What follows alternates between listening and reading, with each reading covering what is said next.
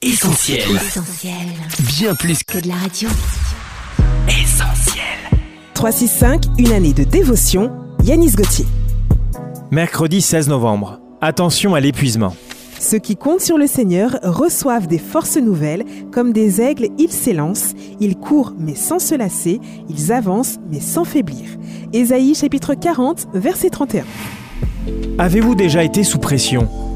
Les exigences sont telles dans le domaine familial et professionnel que vous avez l'impression d'être à la limite de votre point de rupture? Il m'arrive régulièrement de rencontrer des mères de famille au bord du burn-out. Elles élèvent seules leurs enfants et leurs visages, usés par la fatigue, en dit long sur les efforts qu'elles fournissent pour les éduquer et veiller à ce qu'ils ne manquent de rien. Apprendre à gérer la pression est réellement quelque chose d'important dans cette société, où beaucoup de personnes sont en surmenage au quotidien. Est-ce votre cas?